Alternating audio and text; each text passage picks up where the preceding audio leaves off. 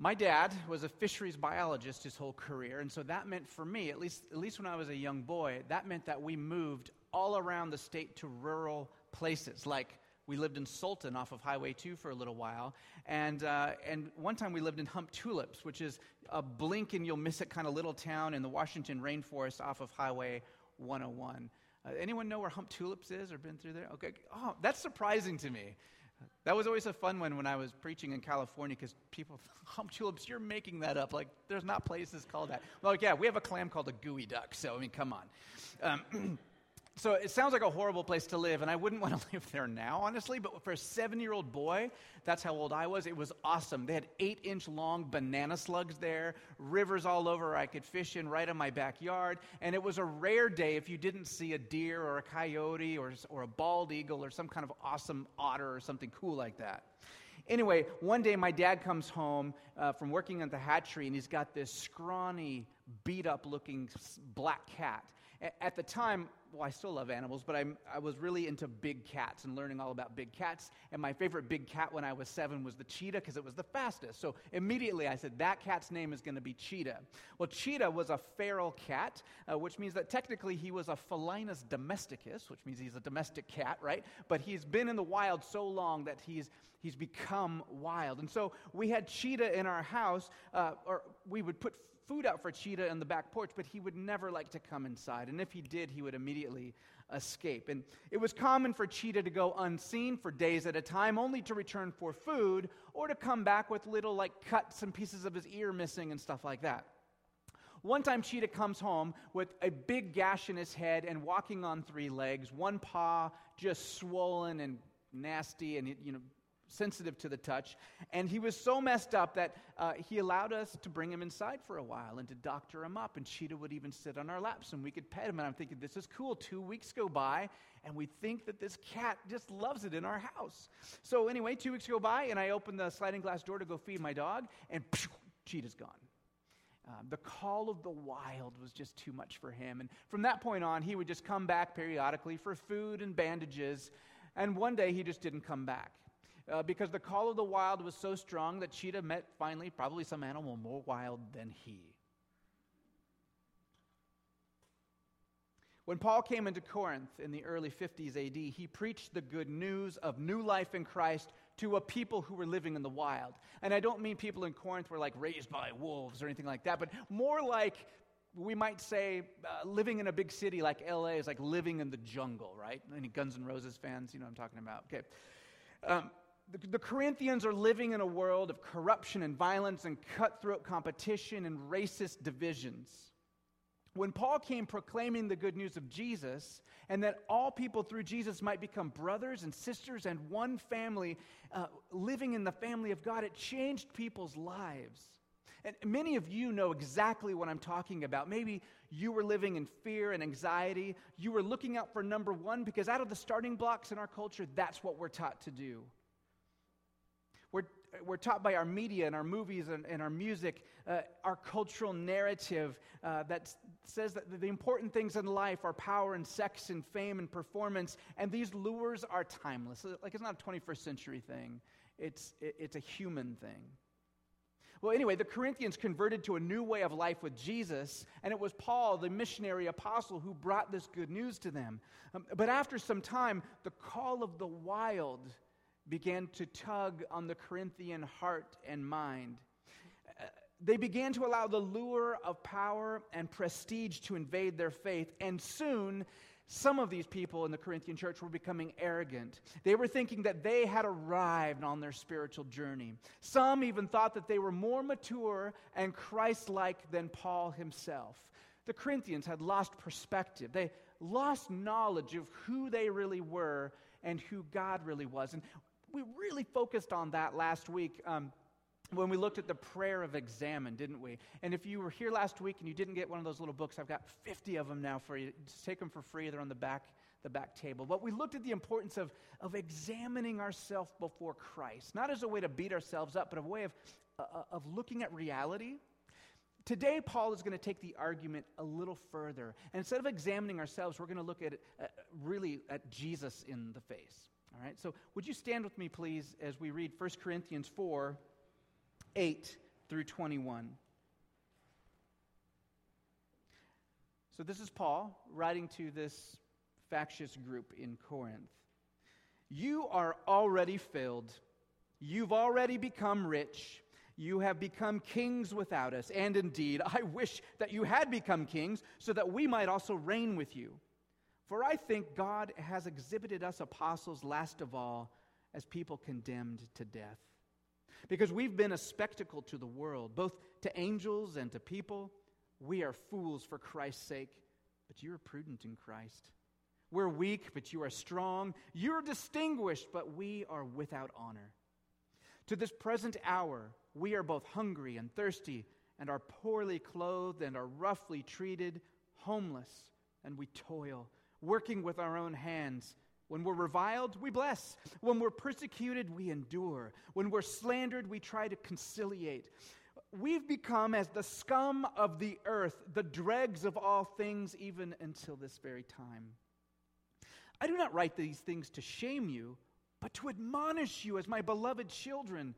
For if you were to have countless tutors in Christ, yet you would still not have many fathers. For in Christ Jesus I became your father through the gospel. Therefore, I exhort you, be imitators of me. For this reason, I've sent to you Timothy, who is my beloved and faithful child in the Lord and he'll remind you of my ways, which are in Christ, just as I teach everywhere in every church. Now, some have become arrogant, as though I were not coming to you. But I'll come to you soon, if the Lord wills, and I shall find out, not the words of those who are arrogant, but their power. For the kingdom of God does not consist in words, but in power. What do you desire? Shall I come to you with a rod, or with love and a spirit of gentleness? Lord, we thank you for this picture, this window back in time to a real situation, a real case study, if you will, of uh, uh, a pride and a man who decided to love his Lord and his church more than his own ego and himself. And I pray, Lord, that by the power of your Spirit, you would help us not only to get our minds around what took place in Corinth um, so long ago, but what is going on in our hearts and in our community. And who are we before you today? Amen. You may be seated. Eschatology is a word that theologians use to describe the study of the end or the study of the end things, the end of the age. Uh, unlike some world religions that see history as a series of cycles that come and go, come and go, repeat, repeat, repeat, Judaism and Christianity see history as linear, as having a beginning and having an end, and in the meantime, believing that God is somehow actively engaged in our world, guiding, acting with us and upon us at times, and leading his world to a desired end, at least the end of the age. We believe that God created humans and this world. We believe He oversees and intervenes throughout history, and He's watching and guiding. Now, how all that looks, what all it's going to specifically look like at the end of the age, well, that's not really this, what the sermon is about, and a lot of it's going to remain a mystery until the end of the age. But one thing both Jews and Christians believe is that at the end of the age to come, God's people will have a place of authority, like vice regents or um, stewards of, uh, uh, uh, uh of authority. So get the picture out of your mind of when I die, I'm going to be on a harp or a, a cloud playing a harp. The kingdom of God, when it comes in full, is more like, my people, I now have things for you to do, good things, great vocation that you won't be frustrated in. You know how so many of our vocations, well, all of them really, uh, are frustrating because no matter how great a, a, teacher you are, not all your students will get it. No how great a doctor you are, you can't fix everybody. No how, how great a, a preacher you are, you're going to blow it most times. You know what I mean? So it's like we're frustrated in our efforts in this age, but in the age to come, God is going to put us in, in charge of things and, and, and it'll be so meaningful. So I have these three flowers here. And they represent, well, let me, let me ruin this one a little bit more. Okay. Okay, this one that's all smashed up represents the age kind of that we're in. Like, that happens to everybody, last I checked. We all die. Um, most things that I put my hands to somehow are tainted or get screwed up. Um, our world is not perfect. How many wars are going on right now? How many of you are sick right now? And many uh, others aren't even here because they're sick. So, this is kind of the world we live in. And this is uh, the age to come. This beautiful, look at this thing. It's not even a tulip like those. I had to find one that was actually open. By the way, before I tried to put a cheese nip in there to make one of these tulips open. It didn't look very good. So we found this rose. This, this represents the kingdom uh, in its fullness. Look at this glorious thing. And, and what we believe as Christians is that we live in this in between time. If you look at, at this middle flower, for a casual onlooker, it looks almost as bad as this one. It's just green and boring. You may, may not even know that it's a flower. It's this tight, sealed up bud. But through the right lens, like if you know something about what happens to this flower, a little bit of heat and sunshine and time, and it's going to be gorgeous. And so what happens is, is if we live with our minds over here all the time, that's called an over realized eschatology. Okay? When we live in an over realized eschatology, what can happen is we start to think we're already arrived and our heads get in the clouds and we just you know churches that uh, uh maybe live in an overrealized eschatology love to gather together to sing together and to do fun things together but they kind of aren't very useful in the world like ah the world it, it's fading away we're just going to live in this new creation, in this new creation that's not quite here yet. And in fact, maybe an offshoot of an over realized eschatology would be like the health and wealth movement, where, you know, you ought to be wealthy and not sick. And if you're not, if you don't have lots of good things or something's wrong with your body, you're probably not doing something right with God. Okay, so that, that's where an over realized eschatology can, can lead us. Now, the other thing to be careful of is not to live in an under realized eschatology to where all we see is pain and brokenness and death and despair, because that leads to cynicism and faithlessness and no hope for tomorrow.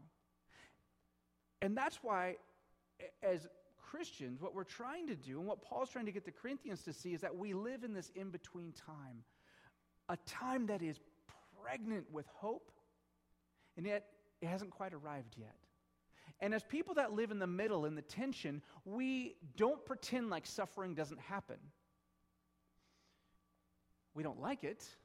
We pray against it. We try and alleviate it, but we don't live with our heads in the clouds and pretend that it isn't there. And we don't live in despair, pretending that that's the only thing or that death has the last word. We are in between Christians, waiting for the hope of the new age to come. The Corinthians were acting as though they had arrived, like they were ruling as kings with God already, vice regents, over realized eschatology. Paul says, You're already filled. You've already become rich. You've already become kings without us. In, over, in other words, he's being ironic, sarcastic, you guys are already there, I guess. You're already ruling. And then he says, How I wish it were true. Because if it were true that the kingdom had actually come, that would mean Paul and the apostles and everybody would be ruling with Christ, right? But alas, I'm here to tell you that is not the case. We are not at flower number three yet. In fact, just look at us apostles, the servants of God. We are last in line, a spectacle for the world. Now, that line right there doesn't mean a whole lot to most of you, I would imagine. Didn't lean, mean a lot to me until I realized uh, through some study what, what he's talking about there. Everyone that he's talking to in Corinth would have understand perfectly. Here's what happens when a conquering king conquers a foreign land, he has a procession back in his capital city. What happens is this the emperor goes first into his home city. Then the generals and the priests. The first place this procession goes is the temple. They give a sacrifice, and then they meander through the streets and they go to the arena. Emperor, generals, and priests, long line of soldiers marching in formation. After them, the booty, the spoils of war, or examples of it, like the best horses that they got from the conquered enemy, some of the finest produce of the land, uh, sorry, but some of the women would be there too. And then they would have fine linens and clothing and all the bounty of the conquered land. And last of all, in that processional, would be some of the men of the conquered city that they allowed to stay alive. And this procession would end up in the arena, which comes from the Latin root for blood, or sand, actually. The sand was used to soak up the blood. And these sorry survivors then would be put in the arena and made to fight wild animals, each other, or gladiators to the death. That is kind of how Paul is describing what he is and the apostles. He says,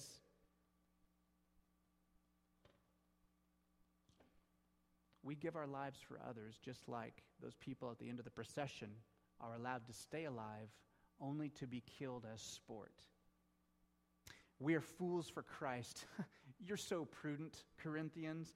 We are weak, a trait the Greco Roman Corinthians hated, but you are strong, a trait that the world loves. You are distinguished among people, a designation that the world loves, but we are without honor, a designation the worldly Corinthians hated. We are mistreated and hungry and thirsty and poorly clothed. We are insulted, but when we're insulted, we bless those who insult us. To this day, there are cultures and religions that teach you must defend your honor by getting revenge if someone insults you. In the Corinthian world, you represented your family. So if someone came up to you in the street and insulted you, or your mama, or someone in your family, you were expected. I mean, it wasn't just like a thing personally. You were expected to either uh, physically challenge them or at least verbally come back and have it out with them to retain your family honor. A, a side example of, of, an extremist view of this is some of the uh, violence that's gone on over these cartoons, uh, these drawings of Muhammad, right? It's like you've insulted this portion, and so in order to do the right thing, we need to, to get the honor back and, and, and retaliate. Paul and the apostles blessing those who cursed them was the worst form of countercultural weakness in the eyes of the Corinthians. Okay? So you can kind of get a picture why the Corinthians don't like Paul very much. Because as they're, remember, getting the call of the wild back to their old worldly ways, they love things like dignity and honor and strength. And frankly, that's the stuff we like too. And and Paul is living in this life where he's constantly mistreated. He's not very dignified to at least the political people. It reminds me of those commercials that are recently have, they've come and gone uh, uh about DirecTV, right, starring Rob Lowe. Uh, Rob Lowe uh, subscribes to DirecTV, and he's pristine and, of course, good looking and wears all the fine clothes. And then there's the alter ego Rob Lowe who subscribes to cable. And, you know, you get these alter ego Rob Lowe's like, peaked in high school Rob Lowe, or super creepy Rob Lowe, or painfully awkward Rob Lowe. Uh, the much less attractive, socially marginalized Rob Lowe characters subscribe to cable, where the put together Rob Lowe subscribes to DirecTV. Basically, Paul is saying, You Corinthians are like put together Rob Lowe, and I'm loser Rob Lowe, and I want you to imitate me. Does that help you get the force of what he's saying? Like, it's not just two neutral peers saying, imitate me. He abs- Paul embodies many of the cultural things that the Corinthians despised. And he's saying, imitate me. Imitate me. You're ashamed of me because I look like the things despised by the world, and I'm calling you to imitate me. Now, Paul's not following the world's recipe for success, so why imitate him? I mean, the simple answer is because he's imitating Jesus. In seven more chapters in this very letter, Paul is going to say, Imitate me as I imitate Christ. See, to be a Christian doesn't simply mean just believing the right things. In fact, the word Christian isn't even a word that the Christians gave themselves.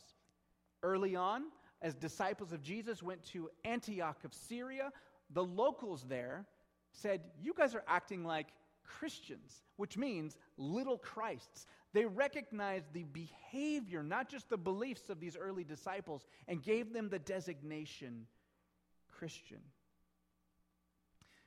That's what it means to be a Christian.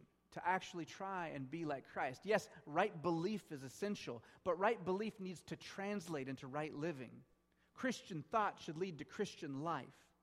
Paul is not trying to shame the Corinthians, but if they hear what he's truly saying, they kind of ought to feel ashamed. They didn't like Paul because he wasn't successful enough. Ironically, the very things they didn't like about Paul were the things that he was imitating Jesus on. So, by line of logic, there, if they don't like Paul, they don't like the way Jesus lived. You see what I'm saying? They thought they were better Christians than Paul, but Paul was actually imitating Jesus. Paul mentions being last in that parade, remember, uh, of those people condemned to death by Roman conquerors. I seem to recall that Jesus was paraded down the Via Dolorosa by Roman authority and killed by the Romans. See the connection? Paul mentions being scum of the earth or dregs of all things. In Greek, the terms scum and dregs have connotations with cleaning solutions. Think of your laundry. You've got dirty, filthy clothes. And I've got a baby still in diapers, so some of those clothes are real dirty. And what you do is you put the dirty clothes in a vessel, in a tumbler, in a washing machine. You introduce pure, clean water and detergent. The pure, clean water and detergent mix with the clothes. They take the soiling, the stains, and then you pump off that water and detergent mixture. It's dirty as all get out. That's the dregs. That's the scum. And then what's left are pristine clothes, right? Clean clothes. Paul endures suffering. He bears the burdens of others. He absorbs insults without retaliation. And he does that as an imitator of Jesus. Jesus was pure and holy, just like the clean water and suds going into the washing machine. When he died on the cross, he took on the sins and stains and dirt of the world. He took on ugliness of death so that we might be made clean and have new life. Amen? That's awesome. That's good news. Paul refuses to return insults with snarky comebacks. He didn't seek revenge when he was wrongly beaten and accused, stoned to near death, or arrested. Paul didn't feel the need to defend his honor all the time because of his love for Jesus and other people uh, was so much higher than his own need to be honored. And the story of the prodigal son, a son greatly dishonors his father. Says, I wish you were dead, takes his part of the inheritance, goes away for years, and spends it in wanton living. Now, in that culture, that father would be expected, if that son ever came back, that father would be expected to give his son a public, not a private, a public beatdown. Like, remember in the, in the riots in Baltimore when that mother takes her kid who's throwing stuff and just that's similar in, in culture. It would have been a dishonorable thing for the father not to give a public beatdown because his name was tarnished. His son had so dishonored the family, right? Well, what happens is, of course, the son is coming back. The father sees him on the horizon. This elder of a man, head of the household, does what no man in that age should do. He grabs his robes, and starts running towards the kid, exposing his lower legs, which was a no no in that culture. Sounds ridiculous. I wore shorts yesterday, so I don't get it. But he runs out there, instead of the public beatdown, buries his face in the son's neck, embraces this with unimaginable love and humility. And what happens is, and I've heard this said before by many a scholar, it shouldn't be called the prodigal son, it should be called the prodigal father. The father acts without honor and dignity by allowing his son to come back like that. His, the father brings shame to his own name, to his own family, to his own village because he doesn't beat the son down. That's the kind of God that we have. Just like our Father in heaven gave himself in a humiliating death on a cross to bring us back into the family, Paul is imitating Christ. He calls us to imitate him and he imitates Christ, so he is calling us to imitate Christ. Imitation. The word is almost always used negatively. Here are some synonyms artificial, bogus, dummy, fake, faux, mock, simulated, duplication, reproduction, replica. When you go to the the, the restaurant and you get the seafood fettuccine, and the waiter or waitress says, Do you want the imitation crab meat? I live in Washington, lady or man. I, I want the Dungeness crab, right? Of course, you don't want the imitation. Sorry if you like imitation crab meat. That's your, I'll pray for you. That's a problem. How can imitation be a good thing? I mean, we're taught to be ourselves, we're taught to be authentic, and Paul is saying, imitate. Imitate. I propose that imitation can be a good thing if the one we are imitating is the archetype. If the one we are imitating is the creator, the original that we were actually created to be like. In the beginning, God created men and women in his image, fully human, fully in the image of God. When our ancestors rebelled against God, that image in us was broken. Now, of course, we still bear a strong resemblance to the Father, which is why anything good that happens well in the world happens at all. Christian or non Christian, men and women, boys and girls, we bear part of the image of God. That's why we have love and we have we want to do good but we're, we're broken. It's like cracked statues walking around. Or if you're in computers like Skun, corrupted code. It's like corrupted code. It works most of the time, but sometimes it just crashes, right? Uh, we're smudged mirrors reflecting God's character and goodness with distorted clarity, like we're not giving off the full reflection of the Father. But Jesus, God in the flesh, Jesus is the full expression of God. He's fully human, uh, as humans were originally created to be. When we imitate Him, and only when we imitate Him, are we being genuine to whom we're created to be. And I, I don't know if you found, I'm sure you have, but when we imitate Jesus, we find that we actually become more ourselves, more alive, more good in the truest sense of godly goodness than we could ever imagine. And that is such good news. That's gospel right there, that, that we are invited to have new life in Christ as we imitate him. Now, the problem I have, being kind of a visual person, is I can't see Jesus. And I can't like talk to him like I can talk to you over coffee or something. And uh, we, you know, we can follow what he says in the Bible, and we can follow what is said about him in the Bible, and that is absolutely the place we ought to start. But it also helps to have models, doesn't it? Paul was an example. He followed Christ, and he had people that followed him. But like Paul's been dead for 1950 years or something like that. Uh, how have followers of Jesus passed down the tradition? Well, they've become models for other people. I mean, Paul had Timothy, right?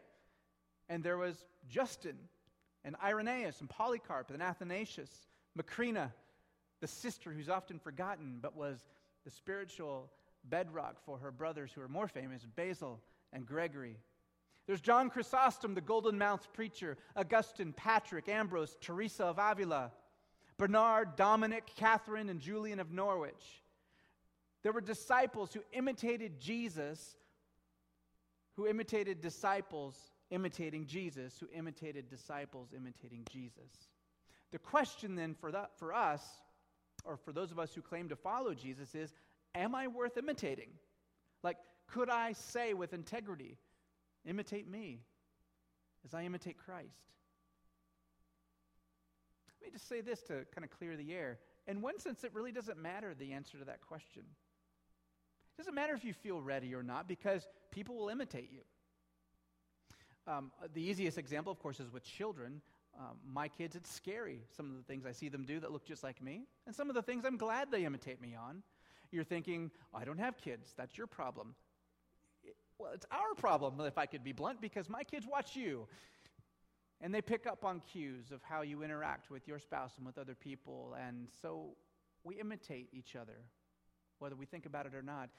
People who know that you represent Christ or checking out what it is you're doing. So, in some, one sense, it doesn't matter if you feel like you can say that with integrity or not. People are watching, right? On another, in another sense, the answer is no, I'm not worth imitating. And I also think that's a really healthy place to be. I get it wrong a lot. And here's an important reality Paul wasn't perfect either, he made mistakes. But the one thing about Paul is that you get the sense that he's always on a path toward imitating Jesus. He was consistently making choices that led him and other people closer to Jesus. You and I won't be perfect in this, but the call is a call of growth, not a call of instant perfection.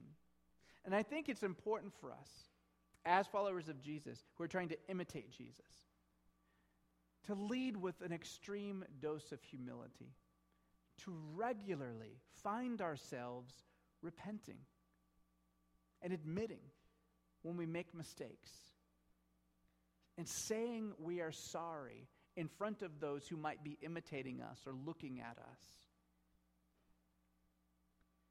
Quickly apologizing when we're wrong, and we need, we need to model this with our kids and our spouses and our friends and our coworkers, everybody we don't stop at just saying, I'm sorry, I'm sorry, I'm sorry, over and over. And we don't plateau at, well, I'm not perfect.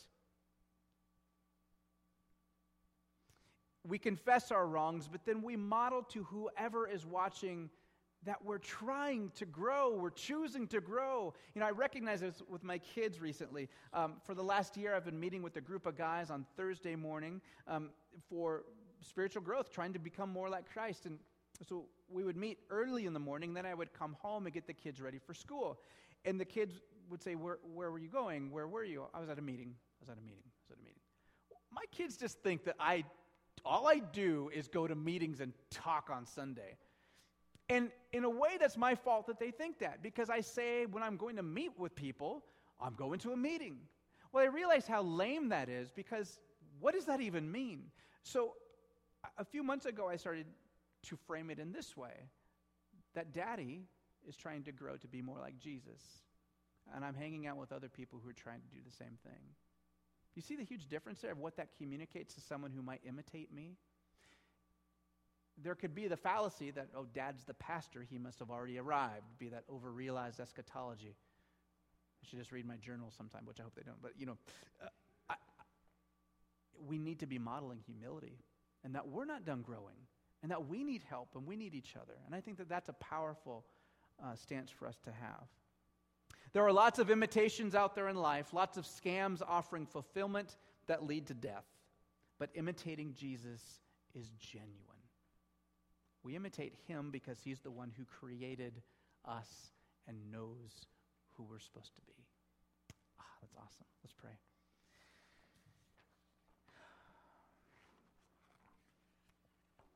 Thank you, Lord.